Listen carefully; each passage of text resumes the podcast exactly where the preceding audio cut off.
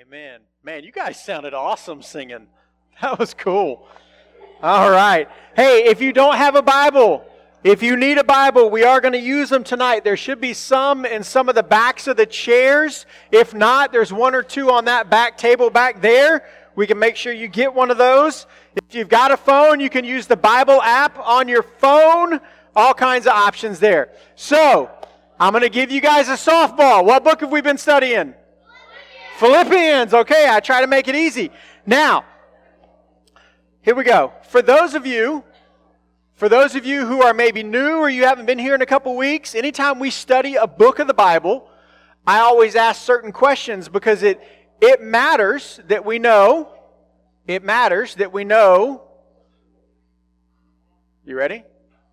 The book that we're studying, it matters that we know who wrote it and why they wrote it and kind of what was going on so that we understand what that author's talking about. So I'm going to ask some questions. If you know the answers, great, shout it out when I ask them. If you don't know the answers, just listen so that next time you'll be able to shout it out with everybody else, all right? So, the book of Philippians, who do we believe wrote this book?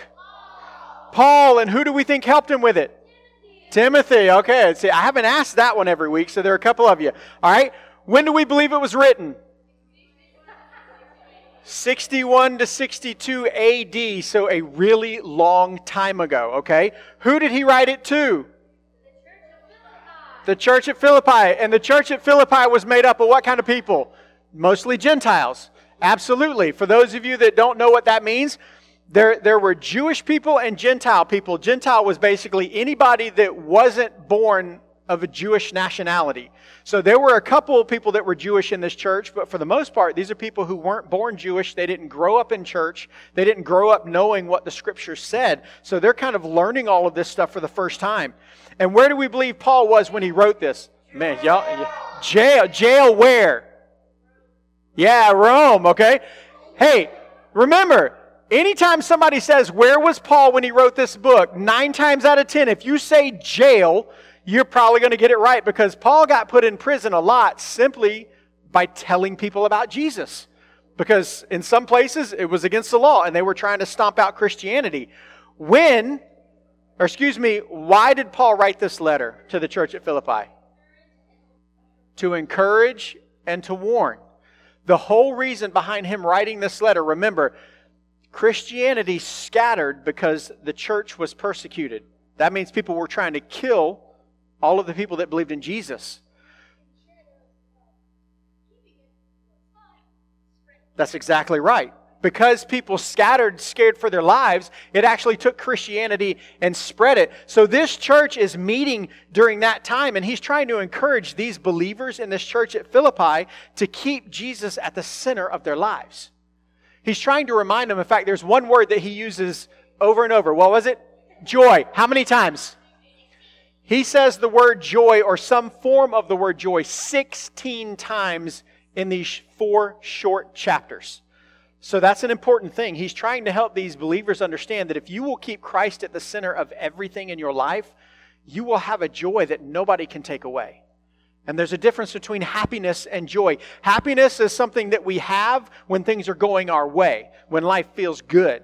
But that goes away very quickly when things aren't going so well. Joy, on the other hand, is something that we can have no matter what happens in our life.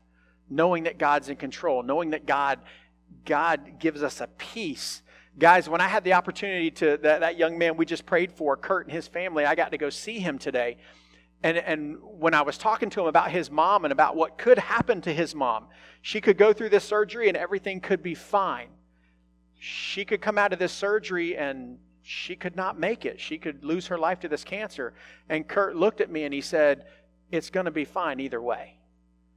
That's a joy. That's a peace knowing this young man can, can lose his mother to cancer and he says, It's still going to be okay. Now, he doesn't want that outcome. He's not hoping for that outcome. But that's the kind of joy that, that Paul is trying to get this church to focus on. That if you put Christ at the center of your life, you can have this joy, and nothing can take that joy away. So, so far, we've walked through the whole first chapter of Philippians. Last week, we started on Philippians chapter 2. And does anybody remember what Paul was telling the church to have last week in verses 1 through 11 of Philippians chapter 2? Unity. He said, hey, if, if you are the church, if you say you believe in God, you've put your faith and your trust in Him, then, then you all are united in that belief. And he says you need to have the mind of Christ. And then he goes on to explain what that looks like, how Jesus Christ was God in he was there with God, he was equal to God, and yet he didn't say, "Hey, that's something I need to hold on to." Instead, he stepped out of eternity and stepped into humanity and he took on flesh like you and I have. See, God or Jesus stepped out and he became a servant. He gave his life for every single one of us. He died on a cross but the beautiful thing is, he didn't stay dead. Three days later, he stepped out of that tomb, proving he was God in the flesh 100% man, 100% God. And what Paul told this church is he said, hey, if you can have that mind, if you can think like Christ on a daily basis, moment by moment, then you can have unity in the church. And tonight, what we're going to walk through is we actually start to see how some of that plays out. He says, Hey, this is the mindset you're supposed to have. Now, if you're going to have this mindset, here's what you need to do with it. And that's what we see as we pick up in Philippians chapter 2, starting in verse 12. So I'm going to ask you guys what I always ask you to do. I'm going to ask you to stand in honor of the reading of God's words, and I want you to follow along with me as I read these verses for us. Philippians chapter 2, verse 12. It says, Therefore, my beloved, as you have always obeyed, so now, not only as in my presence, but much more in my absence, work out your own salvation with fear and trembling. For it is God who works in you both to will and to work for his good pleasure.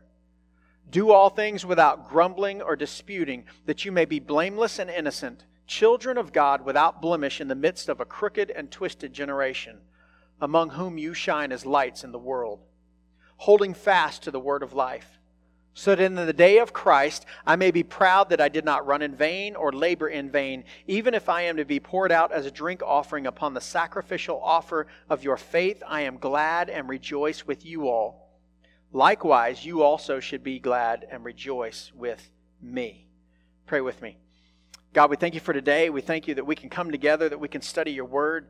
God, we thank you for what we see here in the book of Philippians. And I, I, pray that as we walk through this tonight, help us to be changed because we've been in your presence and we spent time with you. God, help us to have that united mind and, and purpose that we can only have together in Christ. And help us to know what that looks like tonight as we walk through this. It's in Jesus' name we pray. Amen. Go ahead and have a seat.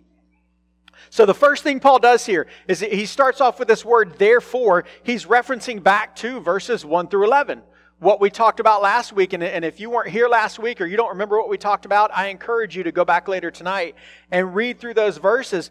But what Paul's doing here is he's given an instruction. He's saying, okay, now that you know what it means to have the mind of Christ, here's what you need to do. It's kind of like when, when you're learning to do something the first time and, and somebody gives you instructions on how to do it, then they say, okay, now it's time to actually do something with the instructions that you've gained. And that's what Paul's doing right here. And he starts there in verse 12. He says, since you understand it, here's what you need to do. And, and he appears to be confident that they're going to obey him. Because look at what he says there. He says, My beloved, as you have always obeyed, so now, not only as in my presence, but much more in my absence, Work out your own salvation with fear and trembling, for it is God who works in you both to will and to work for his good pleasure.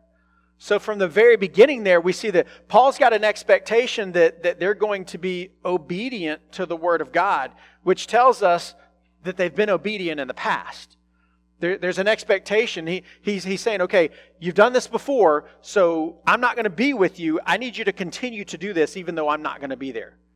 It's kind of like this. Does anybody in here have a family member? Like anytime you pull out a game to play that has gone through and read the instructions of the game, and you want to make a change to how the game is played, and they lose their mind if you try to change how the game is played. Y'all have a family member like that? Some of you are in here thinking, I hate that family member. Some of you are thinking, I am that family member. Okay? Now, let me just confess Hey guys, let me confess, I am that family member. Uh, Miss Kathleen's waiting on me to tell on myself. It's like, I am that family member because there's an expectation if that's the way it's written, that's what you're supposed to do. And that, that's what Paul's saying here is he's saying, hey, church, you've got the word of God. I've told you what the expectation is, so just do it. Just, just be obedient to God's word. And he's confident that they're going to do that because they've shown in the past that they know the word of God to be true and trustworthy. And they're living it out. They follow the Word of God as it works through the Holy Spirit in their lives. And Paul is encouraging them hey, you've done it so far, keep doing it as you move forward. And then he instructs them in something that sounds a little strange. He says, Work out your own salvation with fear and trembling. Now, I want to slow down there for a minute because that can be very confusing if we are not careful. Because that passage right there, that verse, actually looks like it contradicts other things that we find in Scripture. And anytime we see something that looks like a contradiction in Scripture, like God is disagreeing with Himself, God doesn't ever do that. There's never a contradiction there. What there is, is there's a problem in our understanding of what God's saying. So there's a couple verses I want to show you real quick. For instance, Ephesians chapter 2, verses 8 and 9 says this For by grace you have been saved through faith and this is not your own doing, it is the gift of God, not as a result of works, so that no one may boast. So we experience salvation only through the work of God, the free gift that He's given us through faith, and it's not done by anything that we can do on our own part. That's what Ephesians 2 8 and 9 says. Titus 3 4 through 7 says this. But when the goodness and loving kindness of God our Savior appeared, He saved us, not because of works done by us in righteousness, but according to His own mercy, by the washing of regeneration and renewal of the Holy Spirit, whom He poured out on us richly through Jesus Christ our Savior, so that being justified by His grace, we might become heirs according to the hope of eternal life. So, those two passages right there tell us and show us that the salvation that we experience, the forgiveness of our sins, come only through God and His grace. And that's it. There's nothing that we can do to work our way to God. A lot of times people think, you know what, I need to get my life right. I need to clean up. I need to stop doing all of these things that I know aren't good things. And then I can go to church and then I can have a relationship with God but we end up messing it up every single time. It doesn't matter how good we try to be, how rightly we try to think to honor God. At some point, our sin nature is going to cause us to do the wrong thing anyway.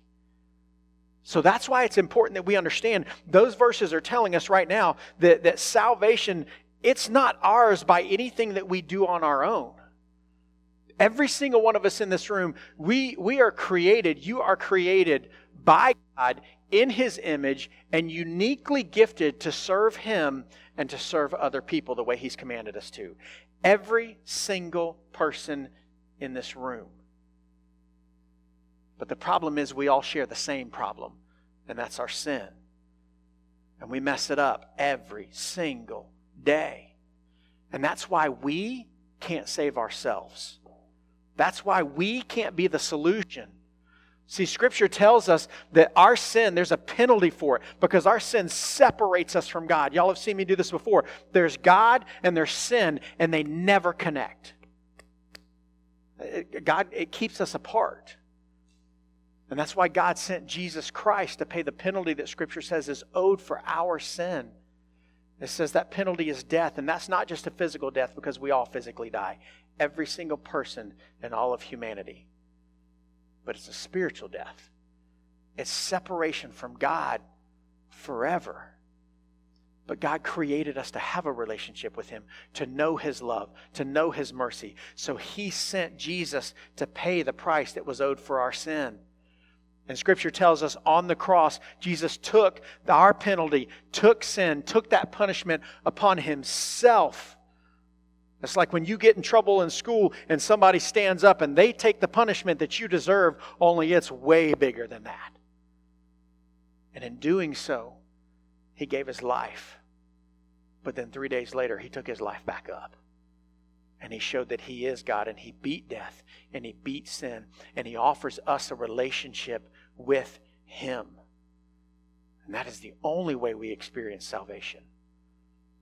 And that's what those verses tell us. So, so what is Paul talking about here when he says, work out your own salvation with fear and trembling? What Paul's talking about is another big S word called sanctification. Salvation is that moment that you are forgiven by God through Jesus Christ and your sin is washed away. You're forgiven. God doesn't see that sin anymore. God sees you through the lens of Jesus Christ, who has taken care of your sin. Paul is talking about your sanctification. That's a process. Salvation, instantaneous. The moment you tell God, I'm a sinner and I need your forgiveness, I want to follow you with my life, instantaneous. sanctification, it's a process. And it starts in that moment you're saved and it continues until the day you draw your last breath. Sanctification is you becoming more like Christ. It's you getting up every day and saying, Today, God, I'm going to spend time in your word so that I can know who you are. And as I spend time in your word, I'm going to pursue Jesus Christ. And as I pursue Jesus Christ, my thoughts, my actions, my words are going to start to look a whole lot more like Jesus than me. That's sanctification that as we press into Christ, He begins to change who we are from the inside out through His Word, through the work of the Holy Spirit. And we begin to have that desire to pursue Him. And it's God that is the one that is still doing that work. Look, go back and look at that verse there. I love the way it says this. It says in that verse, it says, Work out your own salvation with fear and trembling, for it is God who works in you both to will and to work for His good pleasure.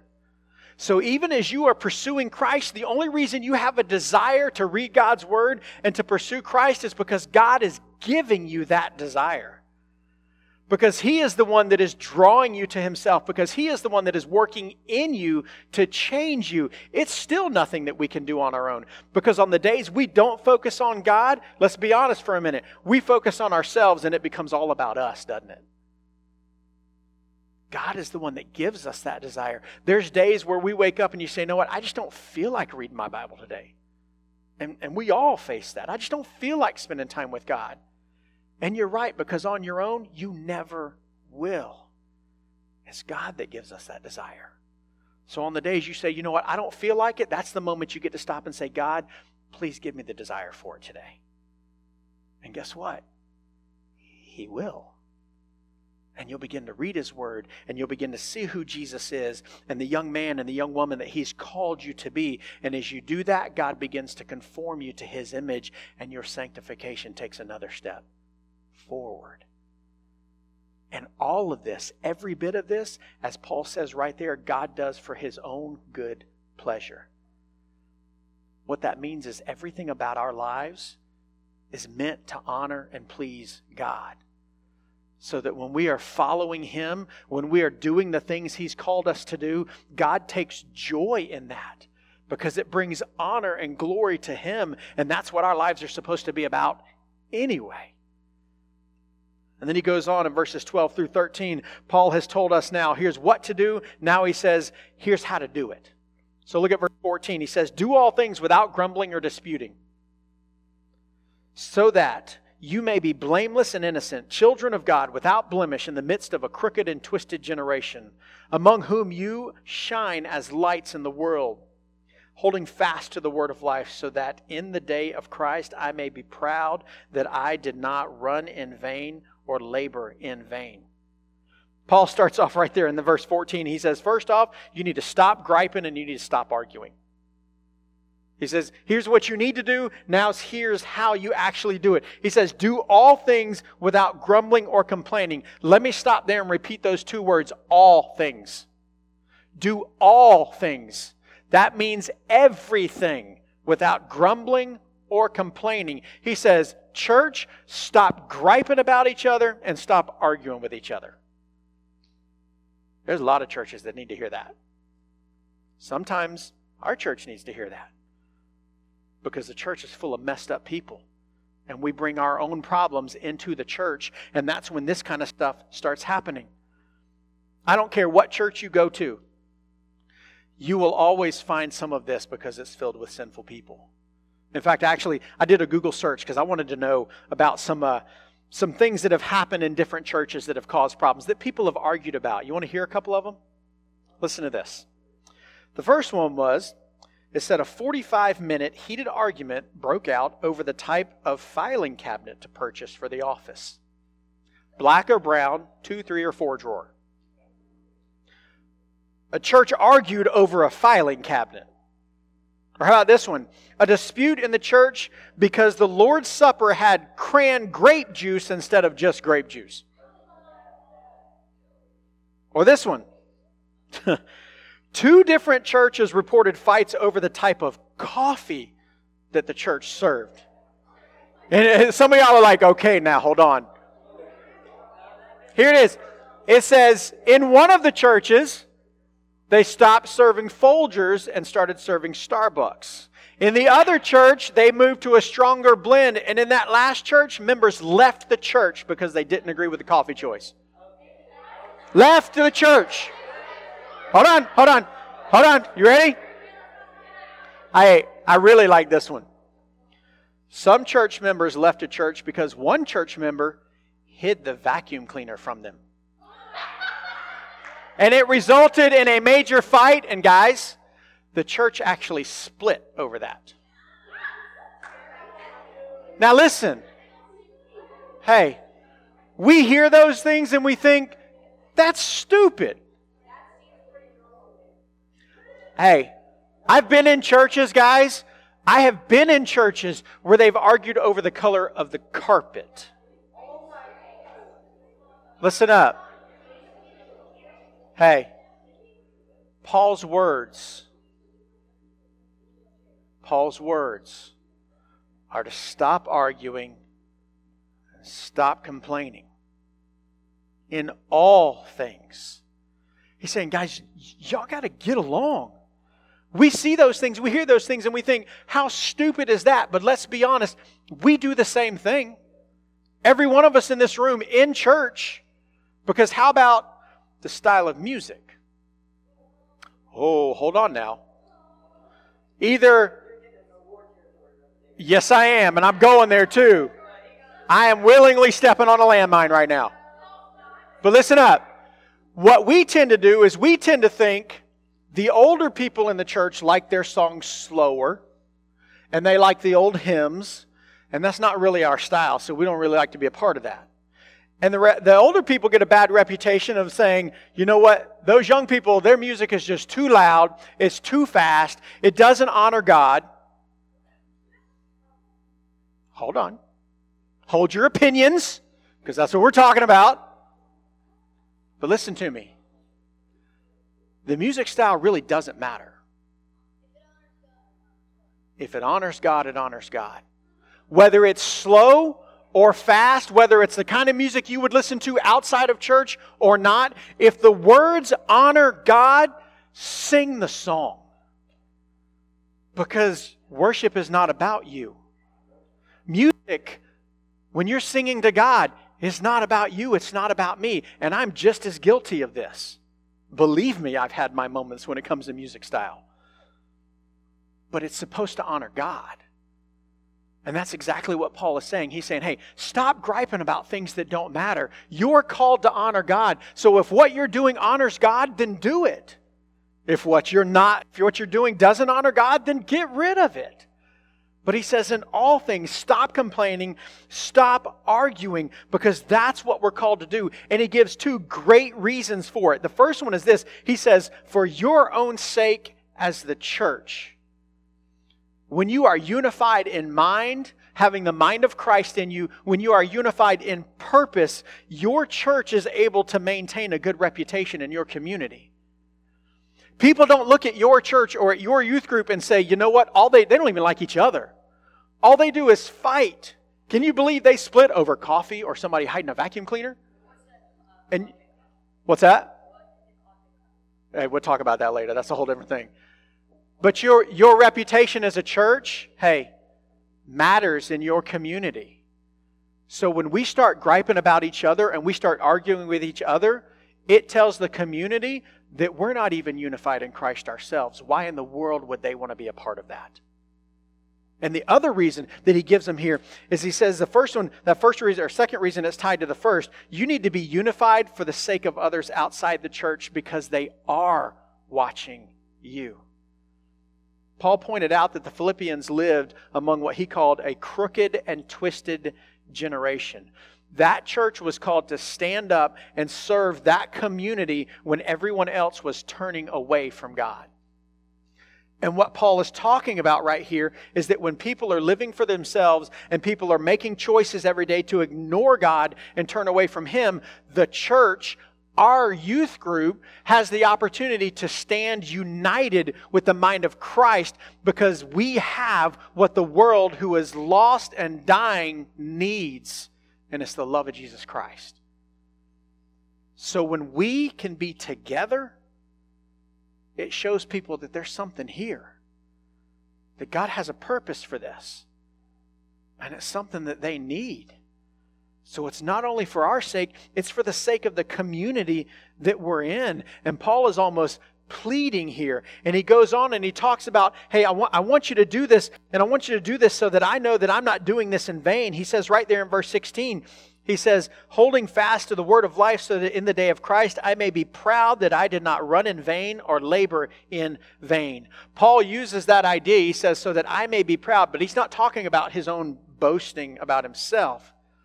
What Paul is talking about is being able to have joy in the fact that God has used him to do something that he could not have done on his own. To pour into this church. See, guys, Paul wants to know that his life matters. He wants to know that all of the time he has spent in prison for preaching the gospel of Jesus. He wants to know that all of the time that he's spent being persecuted and all of the things that he's gone through have been worth it because this church has made Jesus Christ the focus of their lives. Because that's what they're called to do. He wants to know that everything he has sacrificed for the gospel, for their sake, has been worth it. Guys, that's what God calls us to do.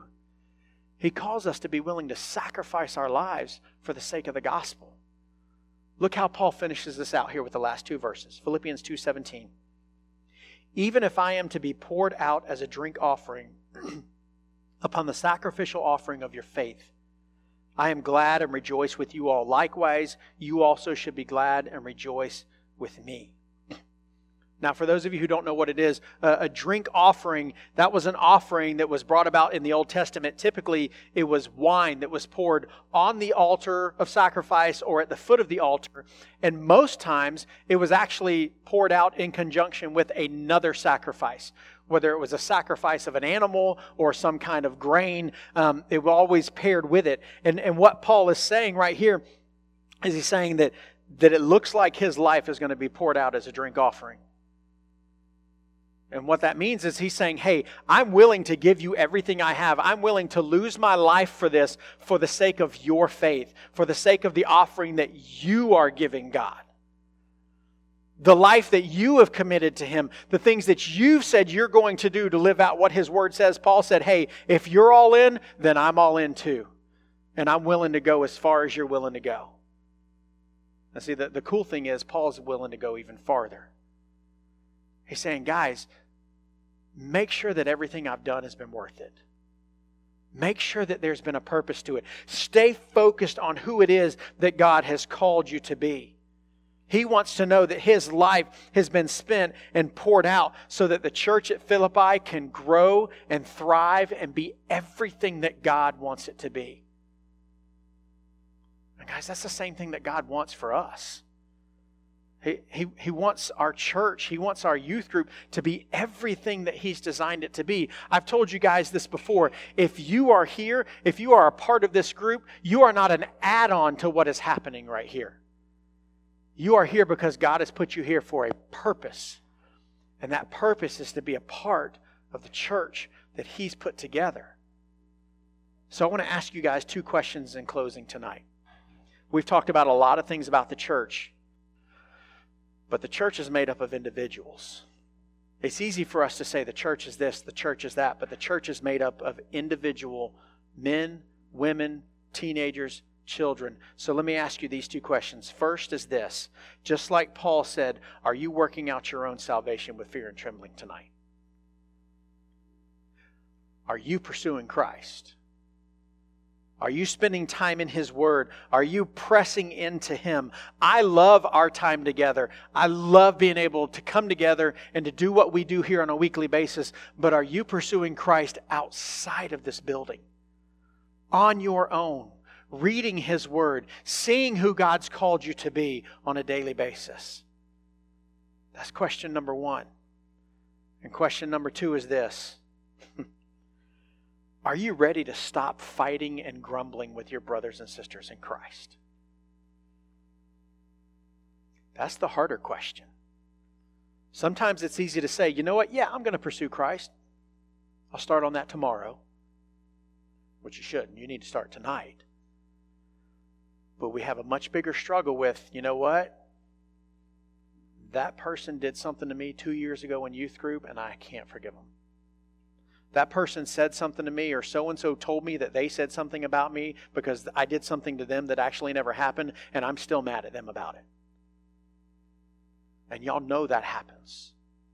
And it happens. I've watched it. I've been here five years now, and I've watched it happen in our group over and over. I have watched friendships get destroyed. I have watched relationships where people were I, I, like brother and sister in a good way, not all the fighting, and I've watched those relationships crumble because people weren't willing to forgive. That's not who God's called us to be. God's called us to pursue Him, to work out our sanctification, to press into Christ, and to have the same mind that Christ had so we can be unified in our purpose. And right now, look at me. There's some side talking. Stop talking for a minute. Are you ready to pursue Christ tonight? Are you ready to quit camping out on the things that you don't like or the people that get on your nerves and to really pursue Christ? Because if we do that individually, this group is going to rock Camden County's world for Christ. But it starts with each one of us by ourselves as God begins to work in us to give us the mind of Christ that brings us together to be a light in a community that is dying in darkness. Are you willing to do that tonight? Most of you in here, some of you have turned them in already, but there's a prayer card in your chair when you came in tonight. And if you're here tonight and, and you're ready to stop playing the game, and ready to actually start pursuing Christ on a daily basis, to press into Him, to work out your own salvation with fear and trembling, the way that Paul describes it, myself and the other leaders, we would like to pray for you. So if you're willing to do that and commit to that, I want to ask you write it down on that card, and when we start to sing, drop it in that basket.